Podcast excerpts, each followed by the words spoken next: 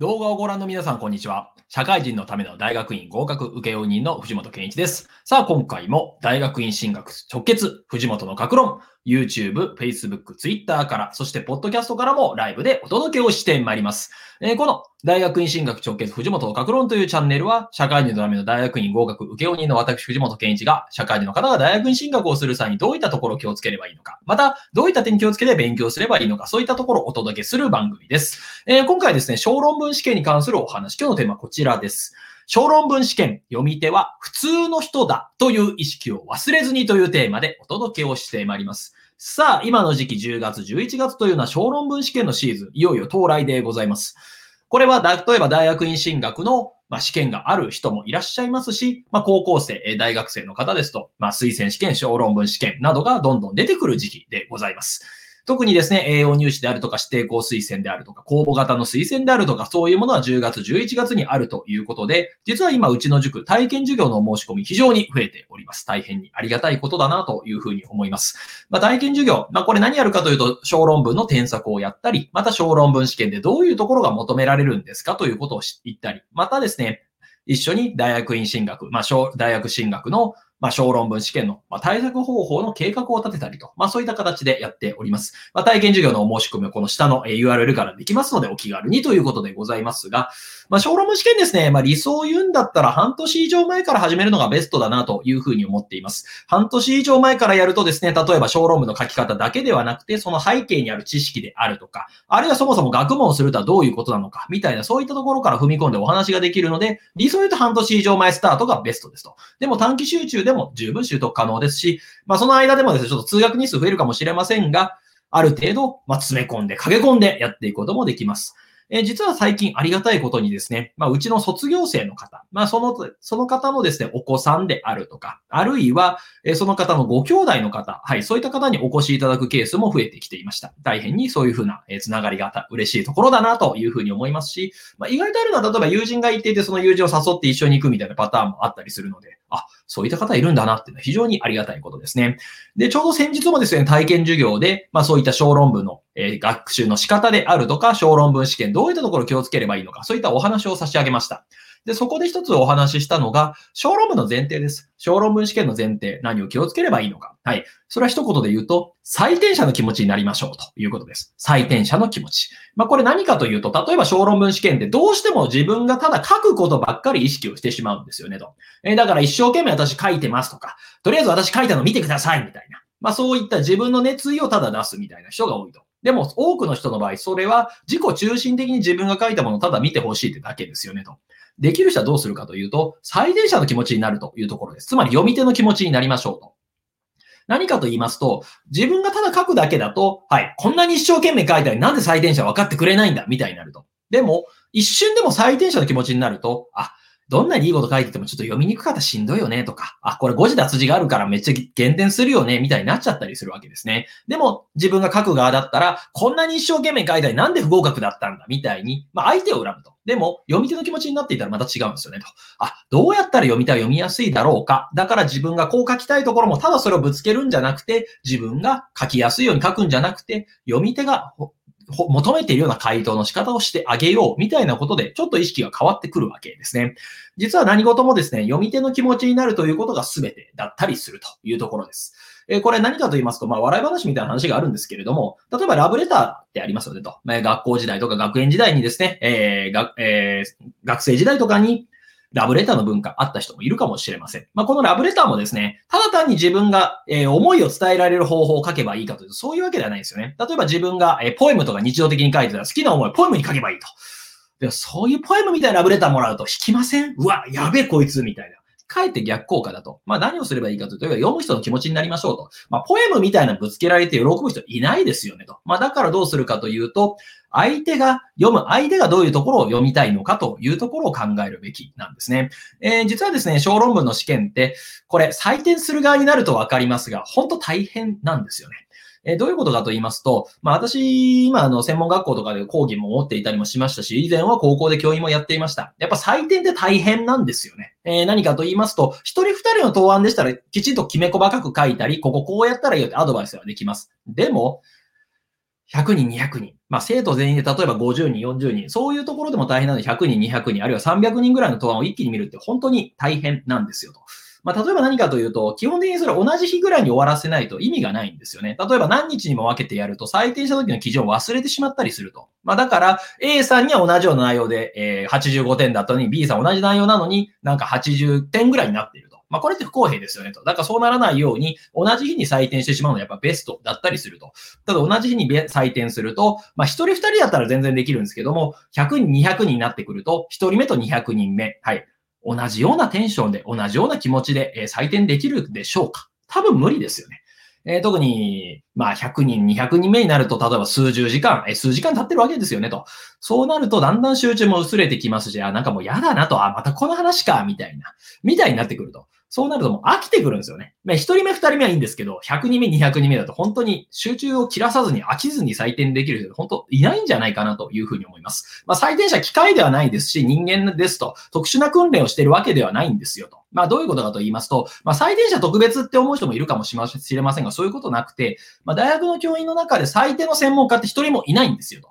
はい。あるいは大学院の専門家の中で採点の専門家って一人もいませんと。まあ、最低の専門家がいるのは実は河合塾とか、えー、代々木ゼミナールとかそういう予備校系だけですよねと。ほとんどの場合は学校の教員、えー、が持ち回り式で採点をやっていると。で、その中なので別に採点のプロなんかいませんよと。だからどうしてもですね、あ、もう疲れてきたなとかしんどいなみたいなところになってくると。ちょっとともすれば適当にやりたくなってくるところもあったりすると。まあ、要はそういうふうな普通の人間が採点してるんだよって考える必要があるわけですよねと。で、たまにいるんですけれども、まあ、採点者って要は大学の先生ですよねと。だから頭めっちゃいいから私のこの汚い内容でもちゃんと分かってくれるはずだと思う人がいますと。大きな誤解ですね。大学教員、私も、そうですね。あの、私の友人系でも結構大学教員とかいますけど、やっぱ普通の人っすよね。はい。えー、中にはすごいカリスマ的なオーラがある人もいますけれども、そうじゃなくて、普通の人ですよと。まあだから疲れたらもう手も抜くし、えー、なんというかもう嫌だなと思ったらちょっとサボりたくもなるのがやっぱ人間っていうものじゃないですかと。まあだからそこに神様のような人を想定するんじゃなくて普通の人間だと。だからこそ相手が採点した時にいい点を上げたくなるような答案が書けたらベストということですね。で、すごく簡単にあることとしたら、できるだけ字きれいに書きましょうというのがありますと。えー、これあの、本当に一言ではなくて、漢字とか、えー、ひらがなとか、意外と癖字がある人多いですよね。で、癖字があるまま書くと、最悪の場合これですね、あ、なんかちゃんと書いてないってことで罰になる可能性がありますと。で、特に怖いのが誤字脱字。特に、えー、例えば略字として書いているものってありますね。例えば何かというと、門構えはこうやってピンって押してるだけだったりとか。あるいはですね、えーまあ、何か特殊なですね、略字みたいなものを開発する人っていたりします。それ無意識的に書いてるから意外と書けなかったりすると。で、社会人の方の場合、普段パソコンで字書いているので、手で持って書き始めると、あれ、あの漢字なんて書くんだっけ？みたいなことが結構あったりしますと。で、その中で例えば誤字脱字があったりとかすると、これは採点者にとってですね、すごく簡単に減点ができるものになるんですね。で、採点する側になるとわかるんですけど、きちんと例えば採点するのって本当に難しいんですよね。まあ、何かというと特に採点者って何人もいたりしますので、その中で、例えば採点者同士の意見があまりにも食い違っていると、あんたちゃんと採点したんですか？みたいになっちゃったりするわけですよねと。でもそれを防ぐためにはどうしたらいいかというと、誰がどう見ても間違っているところを自信を持って減点するのが一番楽ですよねと。で、誰がどう見ても間違いだと指摘できるので誤字脱字なんですよね。漢字が違っているとか言葉が違っているとか事実誤認であるとか。まあそういったところというのは一番採点で減点しやすいと。っていうことはそういうところを減らしていくということは結果的に小論文とか論述試験の点を上げることになりますと。じゃあ、だから何をやるべきかというと、よくですね、小論文の指南書だと、なんか専門知識をひけらかそうみたいなことを書いてある無責任なものがありますが、そういうことではなくて、知らない言葉、曖昧な知識はなるべく書かないと。えー、何かというと、例えばカタカナ語、ちょっと格好良さそうだということで、よくわかりもせずイノベーションとか言うと、あ、これ本来の意味と違う使い方をしてるから、これダメですよ、みたいに怒られることがあったりするわけです。そうではなくて、自分が確実に知っていることだけを書いた方が、結果的に点数が上がりますと。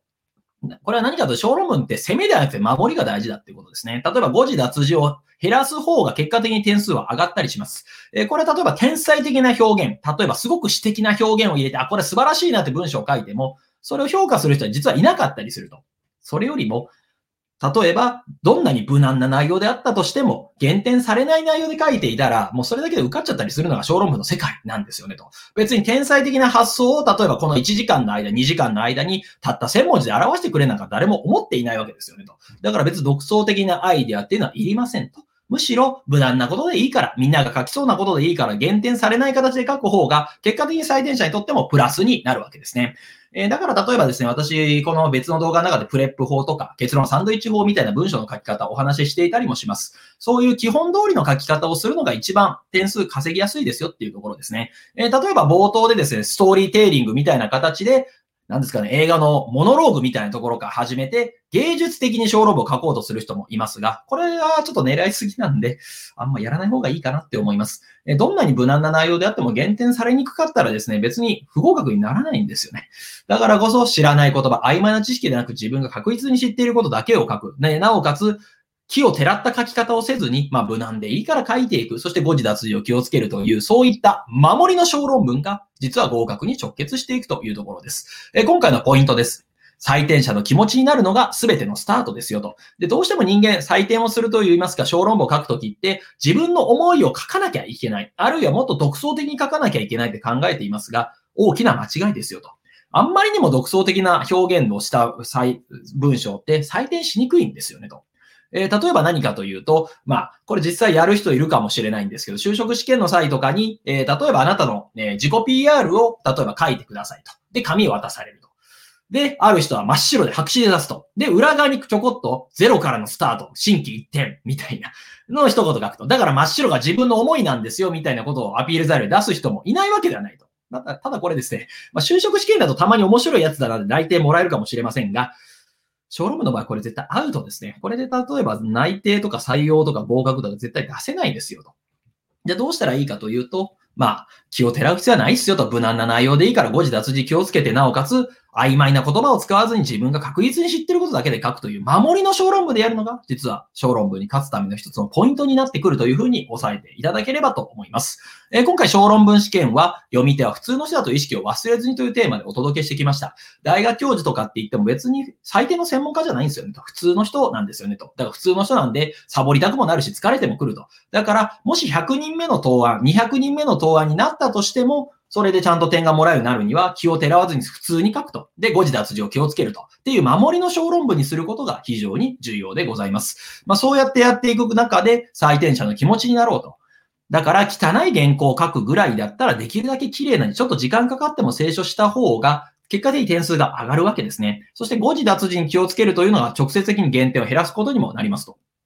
で、ちょっと聞きかじった新しい言葉を使うんじゃなくて、自分が確実に知っていることだけ、ダサくてもいいから普通に書くが、実は小論文の点数を底上げすることにつながります。